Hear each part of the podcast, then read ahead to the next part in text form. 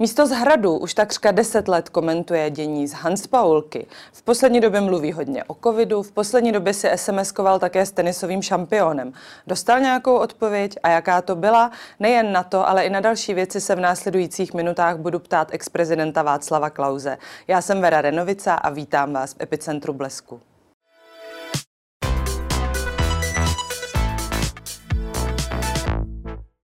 Vítejte u nás, pane prezidente. Dobrý den. Naposledy eh, jsme se domlouvali, že si spolu sedneme k rozhovoru před měsícem. Nakonec jsme to museli zrušit, protože jste měl takovou nehodu na horách. Zlomil jste si kotník. Jak a proč si myslíte, že se vám to stalo? No tak hloupost. Hloupost, mladická nerozvážnost, nepokora, prostě kluskej, mírně sněhu, zamrznuto, lesní cesta a, a dokonce už, už tmavlo, už jako slunce prostě dávno pryč a takže horší viditelnost, hloupost, prostě není k tomu uklousem, no a a šel jste sám, nebo s vámi byl někdo, kdo vám mohl třeba v tu chvíli asistovat, pomoci? Ale jo, tak měl jsem u sebe ochránku svou, takže, takže to, no, blbý, jako já jsem zkušený kotníkář, já z mého basketbalu jsem měl desetkrát sádru na kotníku, tak já, já vím, co to znamená a, a bolelo to jako čet, no. Bylo to, vy jste řekla, zlomenina, tak na půl zlomenina, na půl ulomenina, kus a tak dále. Tak já myslím, že už to přežiju. No. A už je to v pořádku? Už ta rekonvalescence proběhla, probíhá? No, pořádku, v pořádku. Na to, abych mohl jít k vám a, a, a není vidět, že bych pokulhával, to, to je stoprocentně v pořádku. Já vždycky říkám, druhá, druhá, druhý stupínek je, jestli můžu doběhnout teoreticky na autobus ujíždějící. To myslím, že teprve se k tomu blížím. A, a třetí jsem měl ve své basketbalové éře pak je teprve ta fáze, kdy už můžu jít na trénink. Jo. No tak to, ta třetí fáze to ještě není. Jaké, jaké to je vlastně pro vás, jako pro někoho, kdo se celoživotně věnuje sportu, kdo až na nějaké uh, důležité životní momenty nevynechal lyžařskou sezónu, se směřovat s tím, že už prostě některé věci nejdou? A nebo s nimi nejste smířen? Ale jo, tak když v momentu, když se mi to stalo a v tu noc jsem odmít jet někam tam do, do nemocnice s tím, že dojedu si druhý den do Prahy na Bulovku panu profesoru Dunglovi, tak, tak v noci jsem jako říkal, tak tím si si hloubku řekl, že žádný liže už nikdy. Jo. No, nevím, nevím, nechci to zakřiknout. Ještě s tím koketujete. Eh, dostaneme se samozřejmě i k politickým tématům, ale dovolte mi, abych to se je ještě na chvíli, téma, na chvíli zastavila u vašeho zdraví. Vy si totiž v poslední době eh, ve všech možných rozhovorech stěžujete, že rok 2021, tedy ten uplynulý, byl pro vás rokem neustálých prohlídek, několika hospitalizací a právě z nemocničního prostředí začaly prosakovat na veřejnosti informace, že ty vaše komplikace jsou jaksi vážnějšího rázu rázu. Mluví se dokonce o nějakých, teď se prosím neuražte, onkologických diagnózách. Můžete na tohle to zareagovat? Onkologický jsem nikdy nevyslovil a myslím, že... Vy ne, ty zdroje z nemocničního prostředí? Ne, ne, ne, to myslím, že ne. Onkologického zaťukejme v tom v tom nic, nic není. Možná, že někdo špatně poslouchal a, a mluvil jsem o urologických problémech, jestli si to někdo přeložil jako onkologické. Jsou to spíš takové spekulace, které se dostávají ne, z kulárního prostředí ven. No tak ale jinak vetchost celková, no tak 80. Vetchost jste no, použil no, slovo. Tak vetchost, let, já jsem, jako když je člověku nějaký věk do té osmdesátky, tak, tak má spíš sklon jako ten věk bagatelizovat a já jsem se teď překulil přes tu osmdesátku, tak teď už si spíš přidávám, čili letos 81, jo, takže tak já jsem rád, že jsem se tohohle věku dožil, tak nevidím důvod to skrývat a, a tak dále. Máte pocit, že se vás to dotýká jinak než fyzicky? Třeba i ve chvíli, kdy o něčem přemýšlíte, ve chvíli, kdy vyvíjíte nějakou mentální činnost, třeba ve svém institutu? Já, já fakt ne, ne, ne, ne, ne. já myslím, že to, v tomhle smyslu ne. Já jsem si to, mimochodem byl jsem na horách o víkendu a, a a psal jsem tam projev na příští týden někam na konferenci do Rakouska. Po dlouhé době konferenci. A tak jsem si večer tak jako sednul, vzal tušku a papír a psal jsem, napsal, popsal jsem několik stránek papíru a říkal jsem si, to je hrozný, jak oni nás držej bez těch konferencí. Ty konference jsou jedna za druhou rušeny nebo jenom převáděny na eh, YouTubeovský nebo takovýhle nějaký eh, konference a tak jsem hodinu a půl nebo kolik psal, psal anglicky rovnou text a říkal jsem si, ještě to s tebou není tak blbý. Prostě, když jsem ho nechal přepsat včera, tak myslím, že docela dobrý, ještě žiju. Nech se naočkovat, Václave, nebo tě to ve svém věku dožene. Poznáte klasika? No ne, nepoznal bych klasika, jako, ale vím, že to řekl prezident, prezident Zeman. No, no nic, tak mě, já jsem před rokem covid měl a, a každému říkám, že jsem deset dní polehával doma nebo, nebo tak nějak od úterka, řekl bych, do soboty dalšího týdne, kdy už jsem zase vyšel ven. No a jednou jsem měl 37,3, no tak já myslím, že COVID je nemoc, kterou člověk musí přijmout jako, jako standardní nemoc a žít s ní a být schopen žít s ní a, a tak dále. Já myslím, že byla strašná chyba, že se pootočilo zacházení s COVIDem od léčení což je normální přístup zacházení s nemocí na, na očkování, na vakcinaci, prostě pokus zabít covid pro všechny předem očkováním, místo toho, aby byli léčeni pacienti s covidem, což léčení pacientů bylo rok nebo rok a půl strašlivě podceňováno. Kritizovali jsme to v našem prvním textu na tohle téma v březnu, v březnu 2020, neboli před téměř dvěma lety, nebo ten, tuhle výtku jsem říkal já od samého počátku, tak já myslím, že se propáslo léčení ve snaze eradikovat, jak je to nějaké anglicky, to eradicate prostě ten covid jako smést ho z povrchu zemského, nebo tu, tu nemoc, ten virus a tak dále, ten SARS-CoV-2. Takže já myslím, že omyl, omyl zdravotnického světa, medicínského světa a samozřejmě omyl politiků, souhře politiků a medicínského světa vznikl nejhorší mix, jaký byl vůbec možný a vede ke všem lockdownům a hloupostem a před plněným testovacím centrum, jak jsem si dneska přečet nadpis v jedných našich novinách. Prostě, no když pobláznějí lidi, tak se nechají testovat, no, místo aby, aby se všechno dělalo pro jejich léčení. A s vámi vlastně nic neotřáslo v téhle vaší víře? Třeba o, o něch často skloňovaných v kampaních 30 tisíc zemřelých na covid či s covidem? No tak v České republice ročně umírá tak zhruba 110-120 tisíc lidí v průměru, eh, v průměru 300 nebo kolik lidí denně. Eh, jak to neotřáslo, co to je za hlouposti, které nám pořád eh, ta média a někteří politici a někteří geniální představitelé medicíny panem Kubekem počínaje a, a nechci, jmenovat, nechci jmenovat další, který nás s nimi eh, zásobí. Prostě já, já myslím, že bys, co by mělo otřást člověkem? Otřást člověkem by mělo, že v České republice každých 20 minut, 20 minut, abychom si řekli, zemře jeden člověk na rakovinu na onkologický problém. Každých 20 minut. To, to znamená to tři... s covidem. To právě nesouvisí s covidem. Já jenom říkám, že zemře každých 20 minut jeden člověk na eh, onkologický problém, čili 3 za hodinu krát 24 hodin je Pane 70. Na 70. onkologických problémů neexistuje vakcinace a neexistuje takto účinná prevence. No já myslím, že na, na ten covid vakcinace, jak je vidět, také neexistuje. Vy tedy nevěříte, že to je účinné, ta vakcína? Já myslím, že ta účinnost je asi nenulová.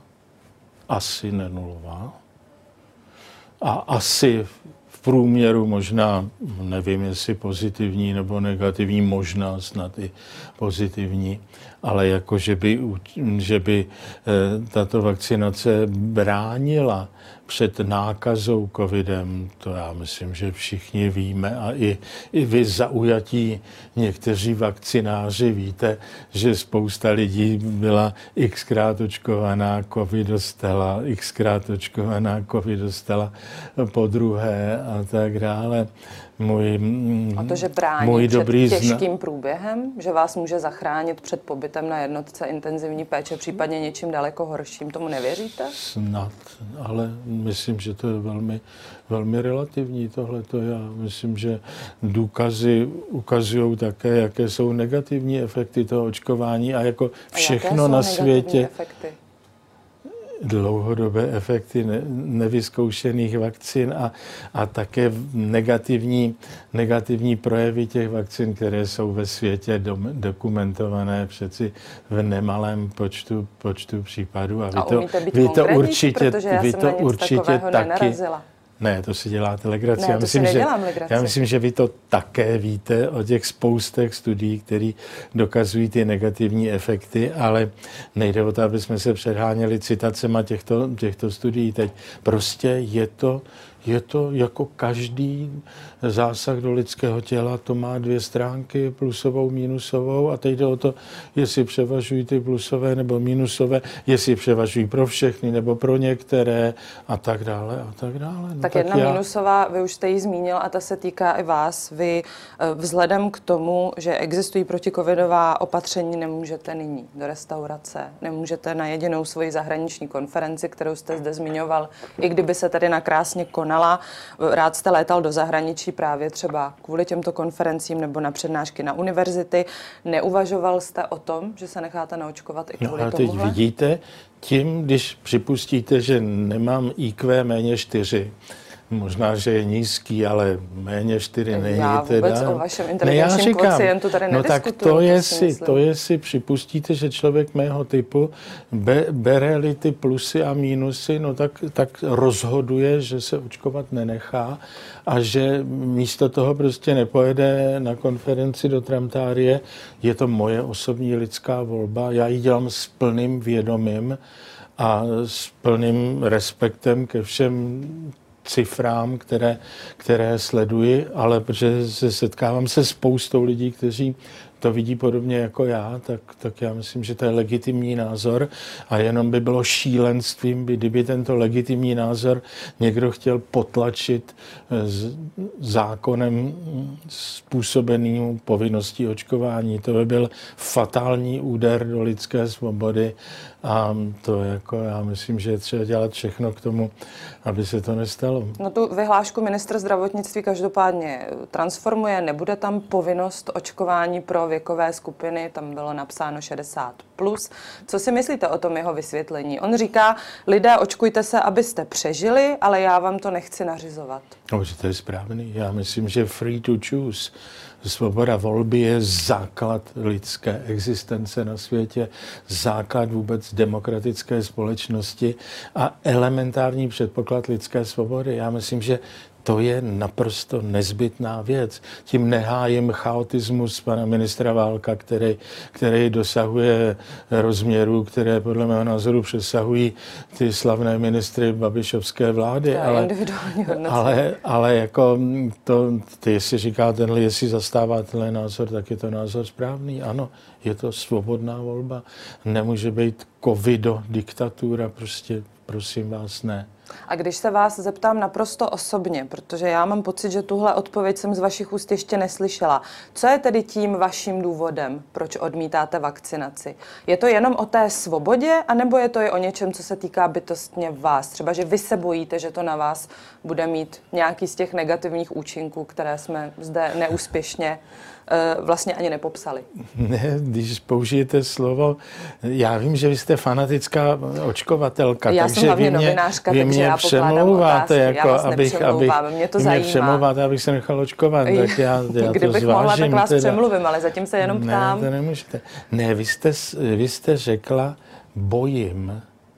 Já, já se nějak fanaticky nějak hystericky toho očkování nebojím. To, to prohlašuji veřejně a e, říkal jsem to opakovaně, že ty očkování nedemonizuji. Ale já vám musím říct, že zase je to něco proti něčemu. Já se nebojím ani covidu.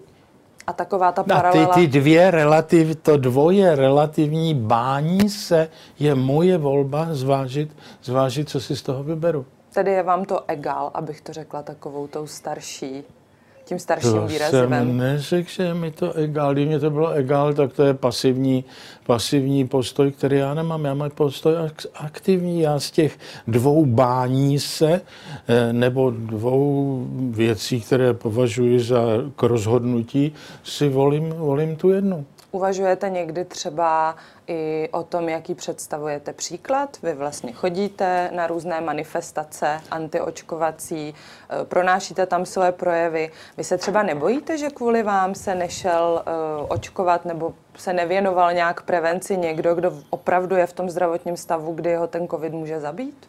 Je to pro každého člověka volba.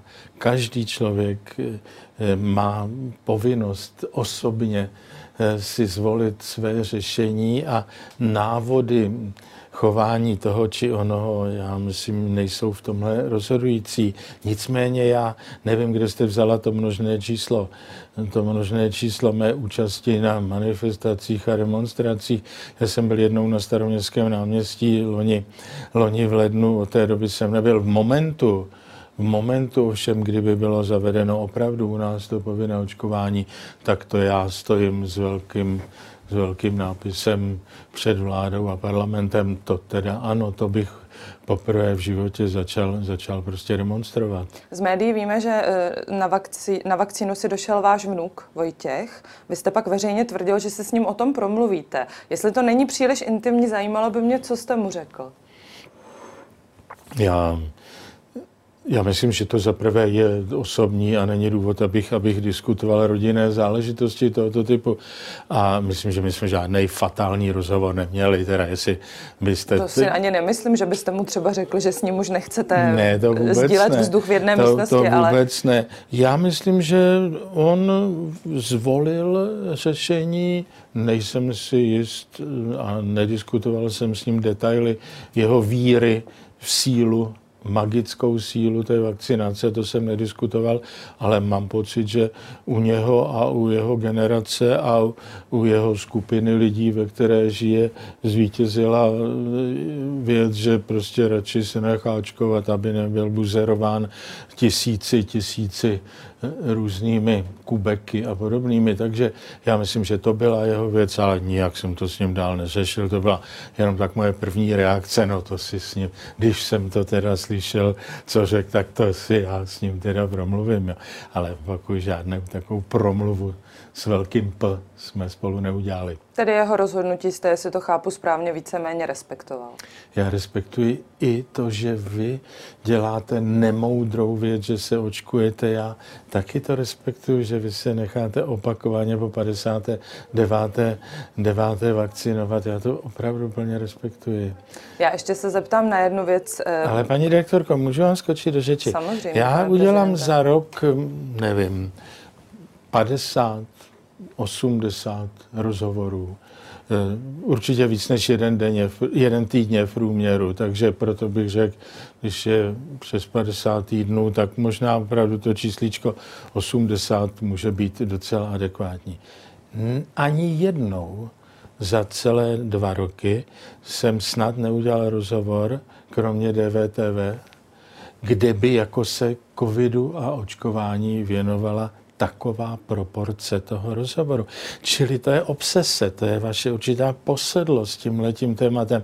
Já myslím, že máme úplně jiné téma, jiná témata v naší zemi, která by byla třeba diskutovat. A dostaneme Takže, se k něm, pane prezidente, no, velice dobrý, záhy. ale tím, že tomu tu váhu už dáváte a na začátku rozhovoru takovou velkou, tak tím prostě prozrazujete svou zavilost, jako v tomto smyslu. A jak vy jste milá a bezvadná, já vás mám moc rád, tak jako to mě, to mě fascinuje, že to tak Tak cítíte. mi ještě dovolte, abych tak třeba tři minuty pokračovala ve své zavilosti a poté no. se dostaneme k nějakým jiným otázkám a pokusím se být i nadále milá. Jestli můžu ještě jednu z intimního soudku. My jsme vlastně všichni před vánočními svátky, před těmi velikými setkáními s rodinou řešili, kdo je na tom jak, kdo je očkovaný, kdo není, abychom se tedy my, zavilí pro vakcinační fanatici, mohli cítit víceméně v bezpečí. Jak je to u vás v rodině? Jak je na tom třeba vaše manželka? Eh, bránilo něco nějakému velkému rodinnému setkávání? Kolik vás je provakcinovaných? Je to něco, co byste chtěl sdělit, co byste nechtěl sdělit? Ne, to se nemám důvod sdělovat, kolik je provakcinovaných, ale musím se přiznat, že, že nikoho ani ve snu nenapadlo, nenapadlo, eh, nenapadlo, aby se bránili rodinné, eh, rodinné, rodinným vztahům nebo rodinným setkáním. To opravdu, opravdu ne. Eh, já jsem litoval, teda abych vás trošku potěšil. Já jsem opravdu na štědrý den ráno se probudil a bylo domluveno polední setkání u jednoho jedné subrodině naší znoučaty eh, večeře, Subrodina, druhá, třetí, třetí prostě jít na, jít na půlnoční.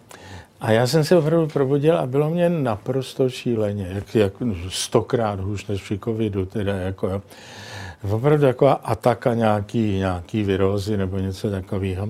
Takže já jsem za ten štědrý den opravdu nikoho nenavštívil a celý den jsem, jsem, ležel, jsem ležel v posteli a vůbec jsem prostě nevstal, nebyl schopen vstát, takže jsem se nezúčastnil ani jedné z těch akcí. Manželka tam, manželka tam chodila sama. Nicméně, abych vám dal jako triumf nějaký, tak já jsem šel eh, se nechat eh, ten, udělat ten PCR test asi po třetí za ty dva roky prostě. Eh, a já jsem si přál, abych, aby byl prokázaný covid prostě. Proč jste si to přál? No já bych chtěl tím covidem mít ho zase už za sebou a, a, a mít měl... šest měsíců možnost eh, kamkoliv jezdit a kamkoliv chodit. Jako... Já mám pro vás opět velice jednoduché řešení, pane prezidente, jak tohohle můžete no, dosáhnout. No, já vím, jaký máte asi řešení. Tedy vyšlo vám to negativně. Já se ještě tady Vyšlo pozastav... mě to negativně, ale já jsem říkal, no skoro je to škoda. Teď mi není dobře, pár dní budu ležet, tak to by ta karanténa mě vůbec ničem nepoškodila. To by bylo docela optimální řešení, takže já jsem byl zklamán, že, že, mě, že jsem nebyl pozitivně testovaný, že bych to měl jako štempl, který bych takhle výrazně nosil všude.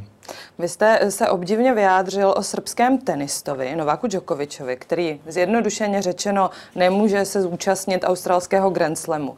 Vy víte, proč se odmítá on očkovat? Já jsem totiž rodilá mluvčí a udělala jsem si monitoring srbských médií, poté i monitoring dalších zahraničních médií a sama jsem nenašla žádný definitivní výrok.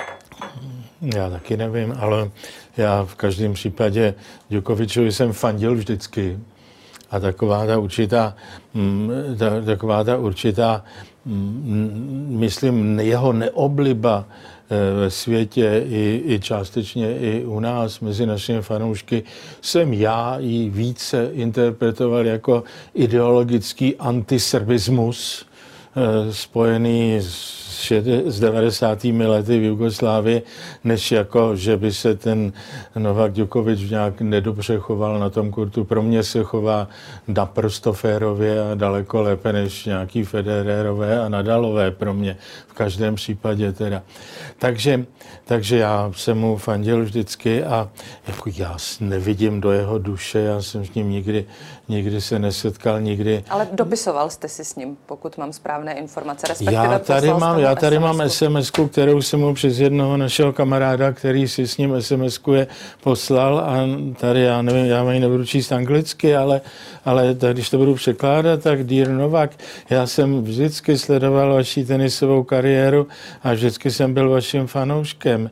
Ehm, a ještě více jsem eh, vaším fanouškem po té australské story, co se mu stalo. Ano kde jste demonstroval odvahu, sílu a personální integritu. Mně je 80 let a já nevidím důvod, abych se nechal fascin, eh, vakcinovat best regards, takže tuhle tu sms ode mě Djokovic včera dostal, tím já myslím svůj názor na tuto věc vyjadřuju, ale že Dostal bych mu viděl do reakci? duše, to, já myslím, že já jsem to včera napsal, než jsem to poslal tomu, kdo to měl poslat jemu, tak já to jsem a rovnou jsem přišel k vám, tak nevím.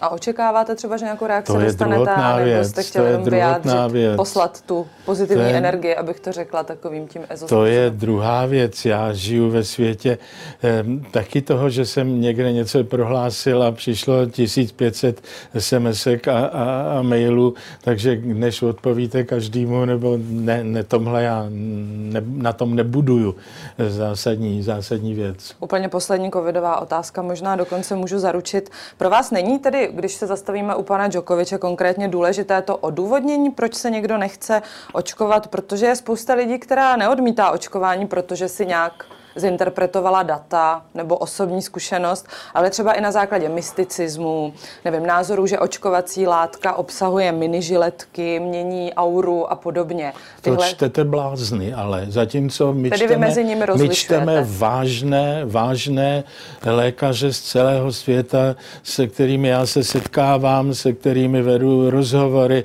Měl jsem rozhovory s americkými slavnými virology a s našimi, od pana profesora Berana počínaje k dalším. To nejsou ti blázni, kteří tvrdí, že ve vakcíně jsou rozřezané žiletky nebo já nevím co. Vy to pořád chcete zblbnout čtenáře blesku, aby se nechali očkovat, ale já prostě musím dělat všechno pro to, aby se zblbnout nenechali, aby si zachovali zdravý, zdravý rozum a je to skutečně potřeba, protože těch výzev, hrozeb v dnešní době je opravdu daleko více než ten, než ten covid. Děkuji za tyhle odpovědi a v následujících minutách spolu probereme výroky vrcholních politiků na hradě i ve vládě.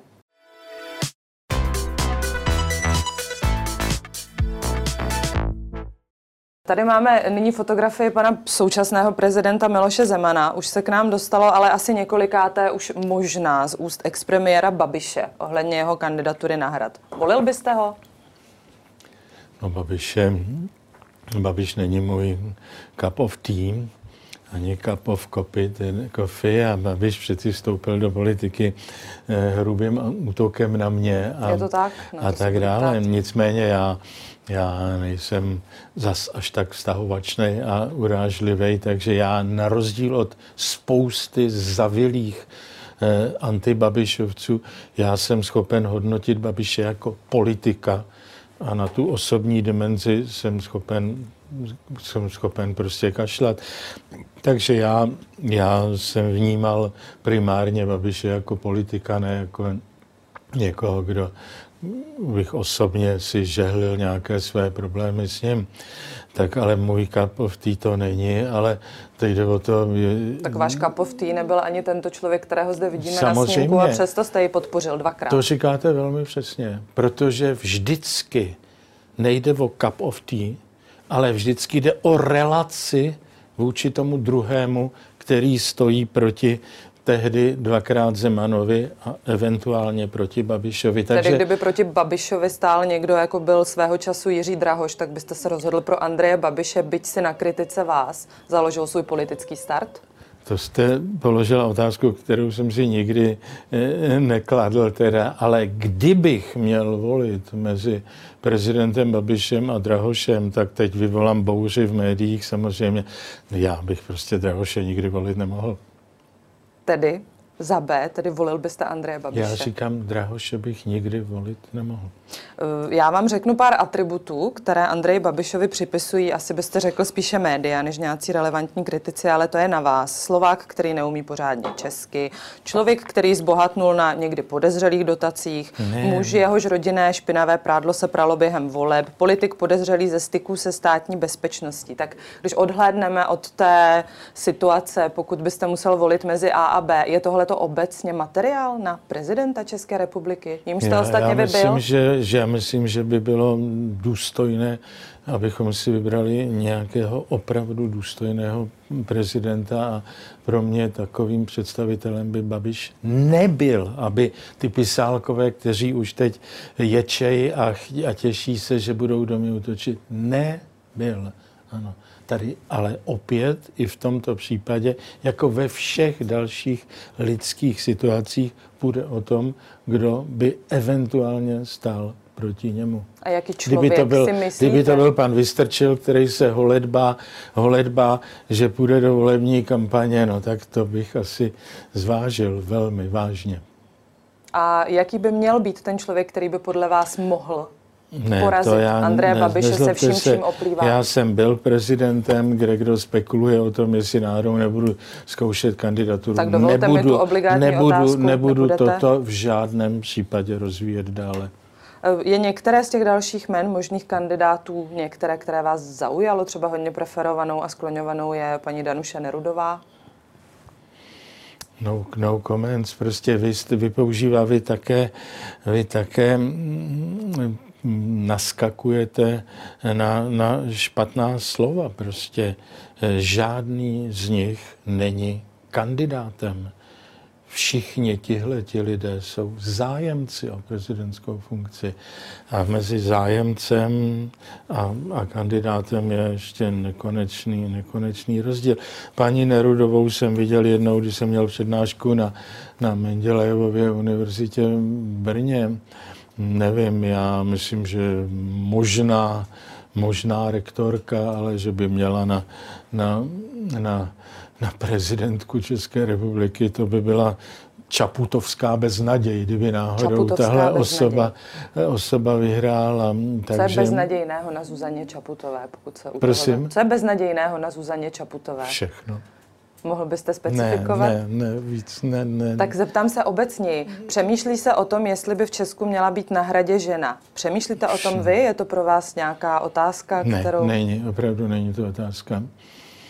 Není to otázka, ale často vtipku, když přijdu na nějaká fóra, a včera jsem byl na, na, přeci, na výboru našeho, eh, našeho tenisového klubu, tady v Praze na Štvanici a říkal jsem, pánové, to je hrozný, já to budu muset nahlásit jako prezident toho klubu, já to budu muset nahlásit, nahlásit prostě do Bruselu, protože ten náš výbor je genderově naprosto nevyvážený, tady 9-0, ani jedna žena, jo.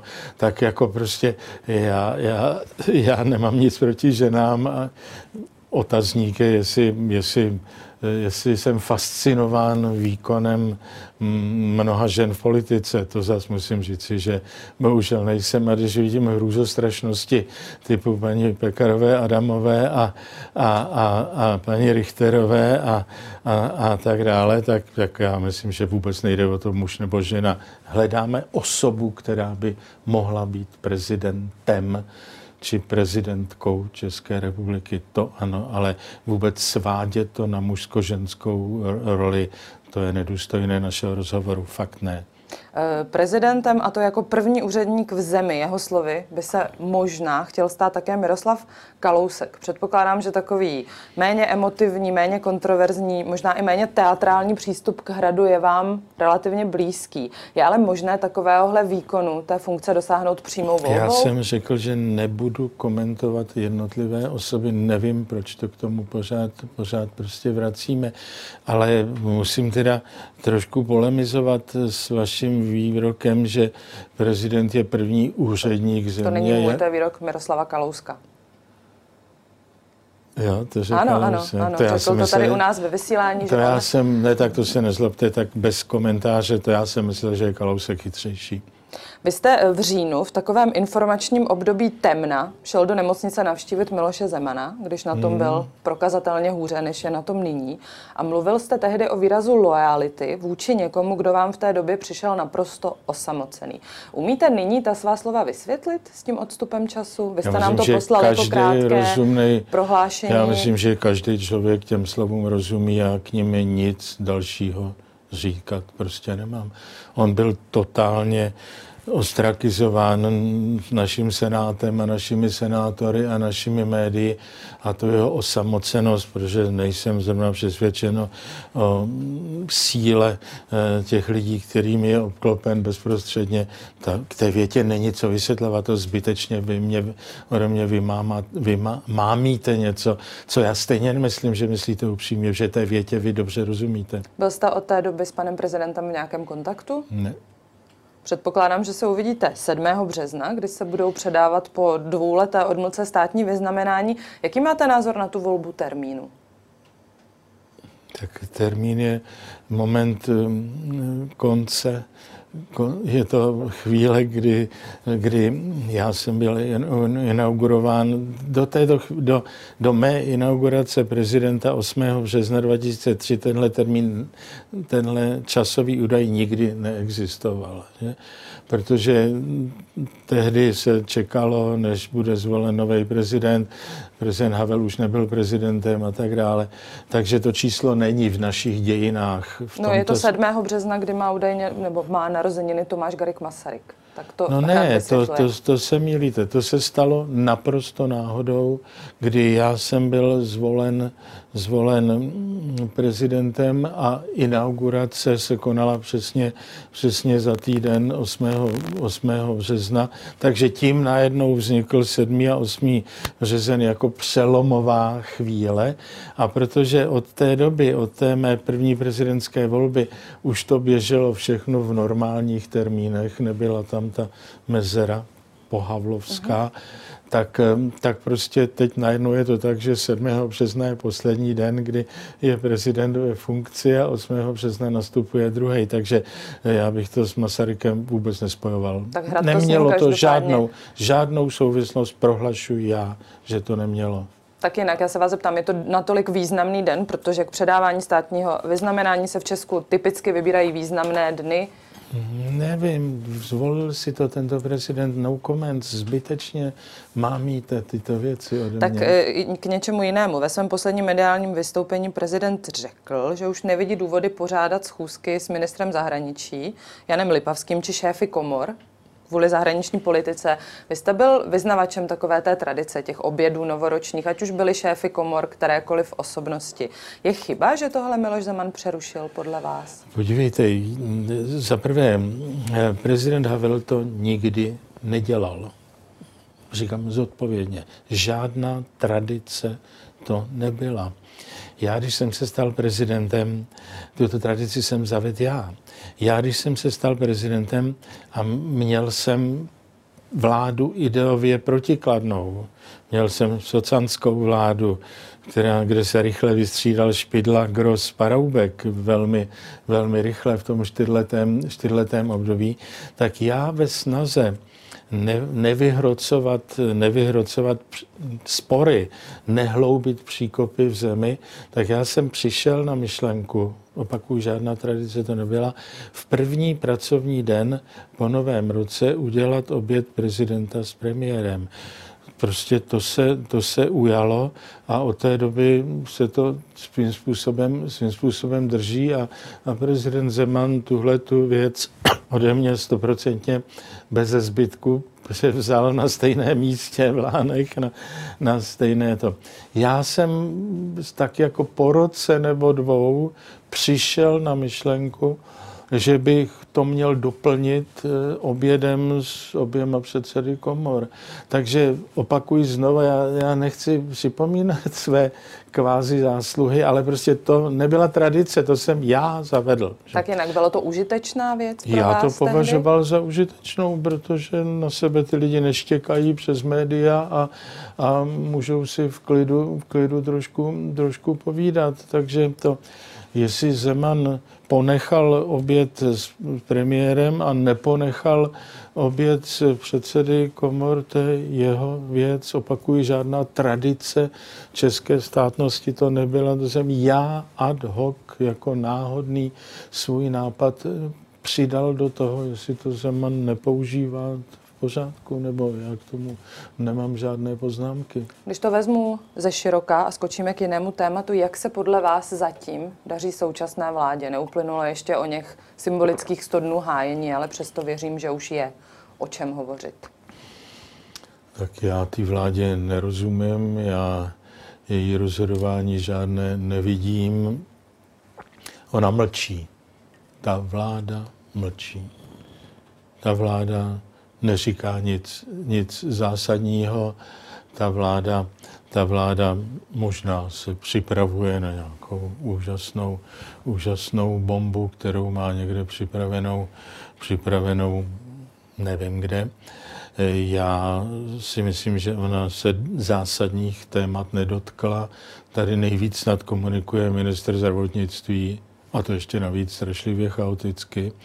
A nevíme, nevíme, nakolik ty jeho názory a ty jeho chaotické názory mu ta vláda schvaluje a on jenom eh, přednáší názory vlády, nebo jestli přednáší názory svoje, to já nevím, ale já marně čekám na zásadní vystoupení eh, ministra financí, k naší rozpočtové situaci a, a k naší inflaci. Já čekám na vystoupení předsedy vlády ke Green Dealu, já čekám na vystoupení předsedy vlády eh, k, s Green Dealem spojenými eh, skákajícími cenami, cenami elektrické energie a vůbec energií teda a tak dále. Já tyto věci jsem prostě očekával, že, že když měli eh, tři měsíce mezi volbami a, a nastoupením do vlády, tak, eh, tak to prostě není to, že, že den, minutu po volbách eh, prezident řekne, ty si jasně vyhrál, já ti dávám, já ti dávám mandát, tak honem mě dej do týdne vládu a já tě budu jmenovat.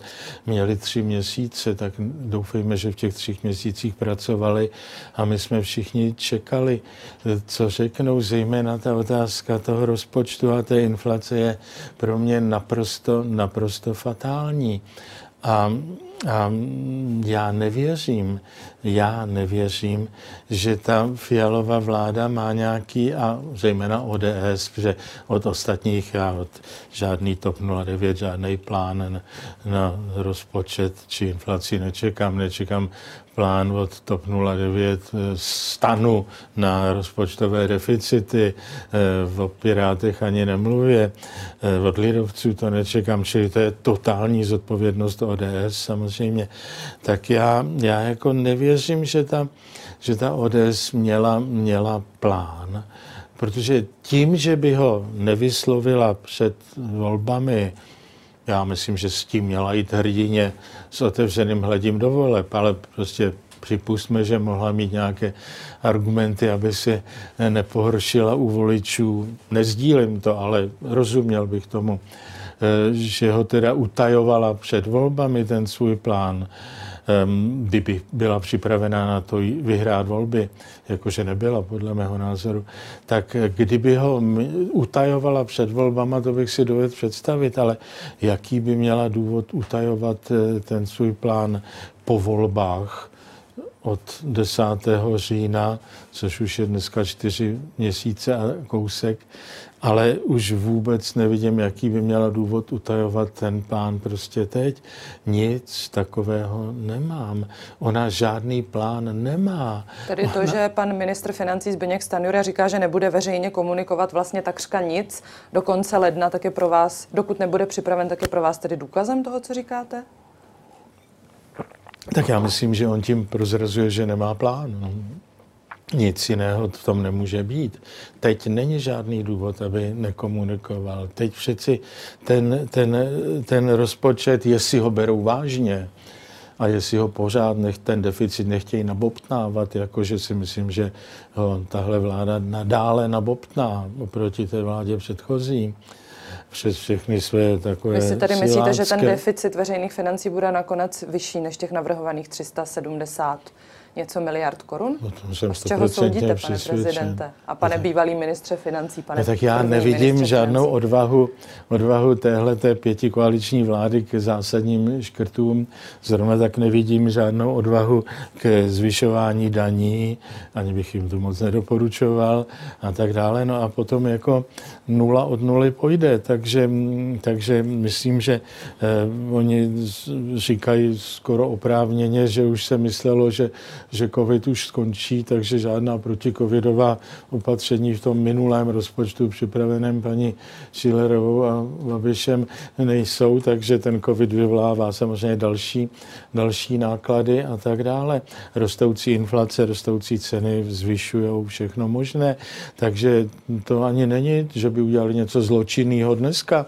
Prostě já myslím, že ten deficit bude-li takhle plynout čas bez zásadních zásahů, zásadních zásahů této vlády, tak ten deficit bude nadále nabobtnávat. A co jsou ty zásadní zásahy? Kdyby Václav Klaus teď seděl v té kanceláři a měl před sebou úkol seškrtat, dejme tomu těch 70 miliard korun, které si stanovila Nevím, ta vláda. 70, jo, ale to si stanovila vláda. Deficit je, deficit je 370, tak já, já si myslím, že škrtat by se mělo, aby jsme se přiblížili velmi rychle k nule. Já nevím, proč, proč 70 je, proč 70 je nějaké magické číslo. Každopádně, co jsou ty zásadní zásahy? Zásahy, které vy si myslíte, že by se měly stát?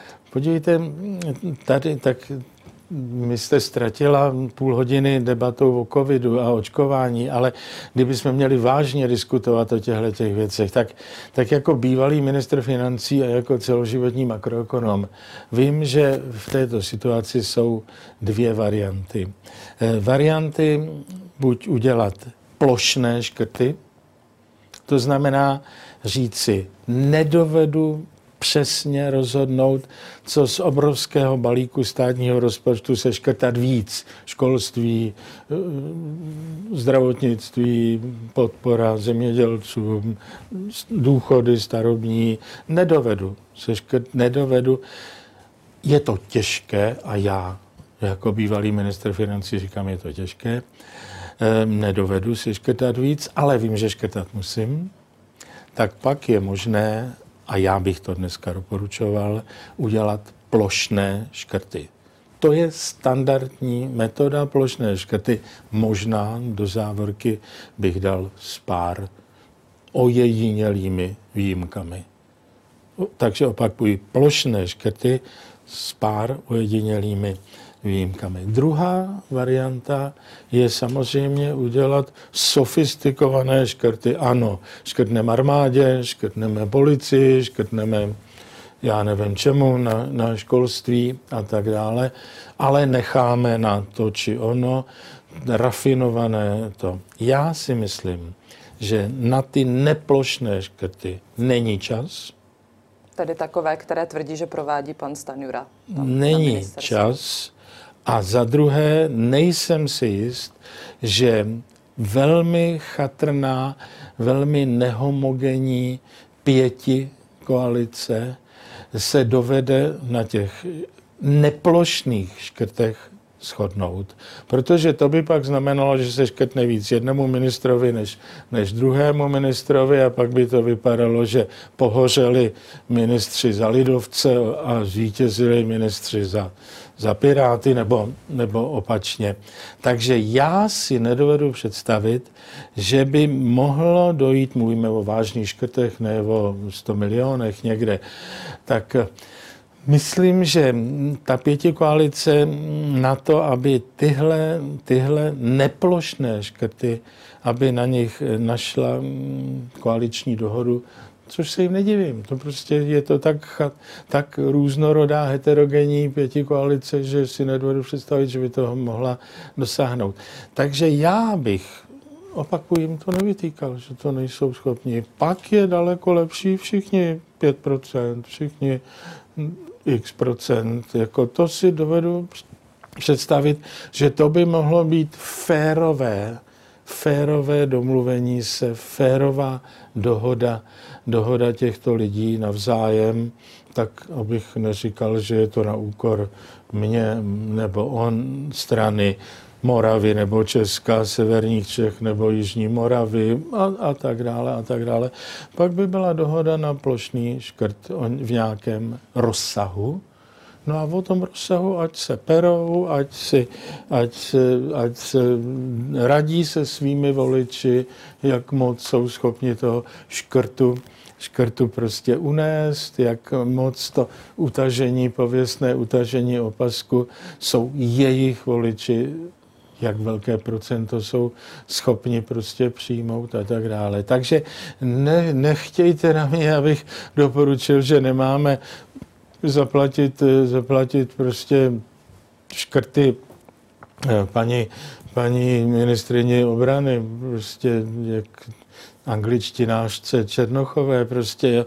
Tak, eh, tak jako nevím, já to nebudu teď diskutovat o tom, jestli potřebujeme víc oboživelná vozidla, než, než, než... A ten dopad na ekonomickou situaci lidí, obyvatel České republiky ve chvíli, kdy... Podívejte, dopad Paní redaktorko, vy jste chytrá a já vím, že všechny tyhle otázky, které zní absurdně, říkáte schválně, abyste země vymámila co nejjasnější, tady, ptala, co nejjasnější odpověď. Jo.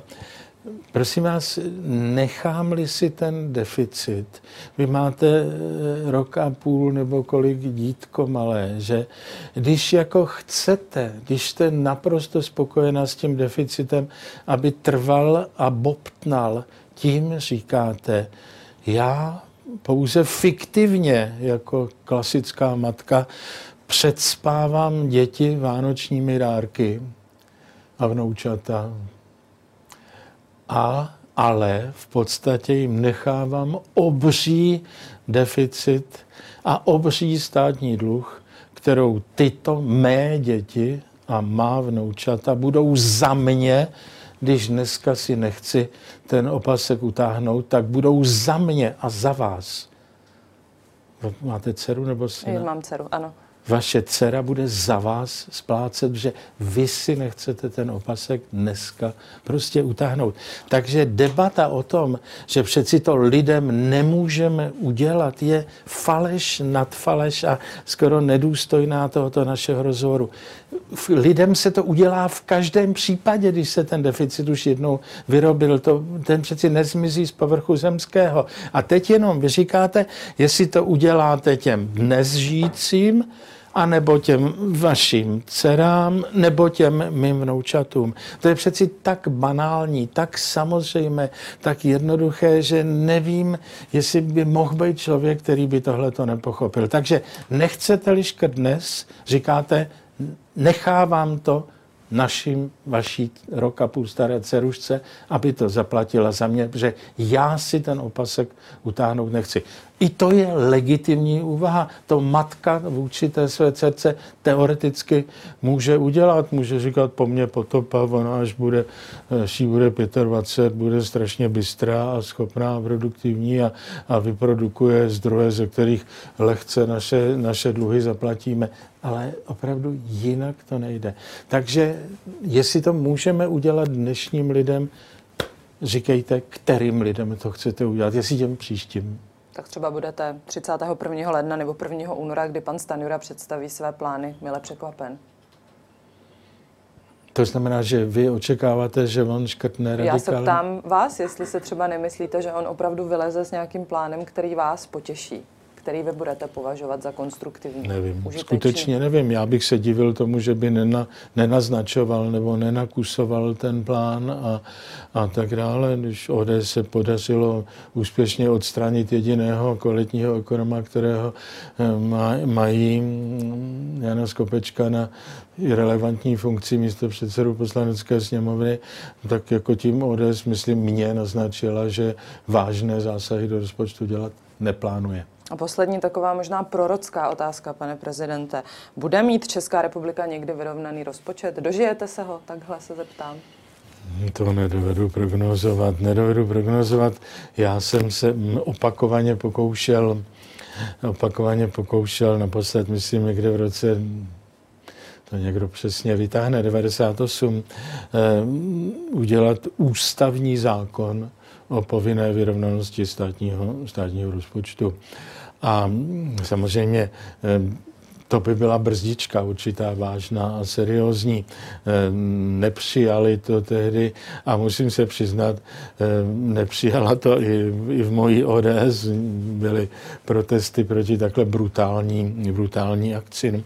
Nevím, já bych proto byl. Samozřejmě si dovedu představit, že by takovýhle zákon měl, měl výjimky měl proti tvrdostem nějakého typu, nějakého typu výjimku bych si dovedl představit. Ale a kouzlo by bylo naformulovat tu výjimku. Ne, kouzlo není to říct, že uzákonit, ale tu výjimku udělat, to, to myslím, že by bylo těžký a práce. A to, kdyby tím se zabývala ta dnešní sněmovna. E, to ano, ale takže já myslím, že západní svět svět západu trpí, trpí prostě propadnutím přijetí myšlenky, že je možné žít na dluh. Propadnutí myšlence nárokovosti. Prostě každý má nárok. Jenom vysloví svůj nárok, že by chtěl víc toho či onoho a už se to má zrealizovat bez ohledu na to, jestli na to máme. Ale paní direktorko, já vám opravdu doporučuji, já jsem, já jsem se tím v poslední době zabývala a napsal jsem takový text, který vyjde jako, jako malá, malá knížka našeho institutu. Já myslím, že, myslím, že teď někdy ve čtvrtek, ve čtvrtek jde do tiskárny, takže to oni vytisknou za tři dny, takže možná, že bude příští týden k dispozici. No a a ten, ten, ten, ten, ten, ta knížečka se jmenuje Návrat inflace a dvojtečka. A to byl původní můj nápad názvu Kluská cesta eh, deficitního financování. Takže já deficitní financování země, stejně jako každého člověka, který upadne do dluhu a ta cesta je potom strašně kluská, tak já tu deficit, to deficitní financování, které začíná být přijímáno jako normálnost, protože to pořád hrneme před sebou a pořád myslíme, že to ta vaše dceruška a moje, moje vnoučata prostě zaplatí za nás, tak ta cesta je super kluská, já před ní strašlivě varuji. Děkuji vám i za tato varování, i za tyto odpovědi. Tímto náš rozhovor končí a také děkujeme za váš čas a budeme se těšit někdy příště. Dobře, nashledanou.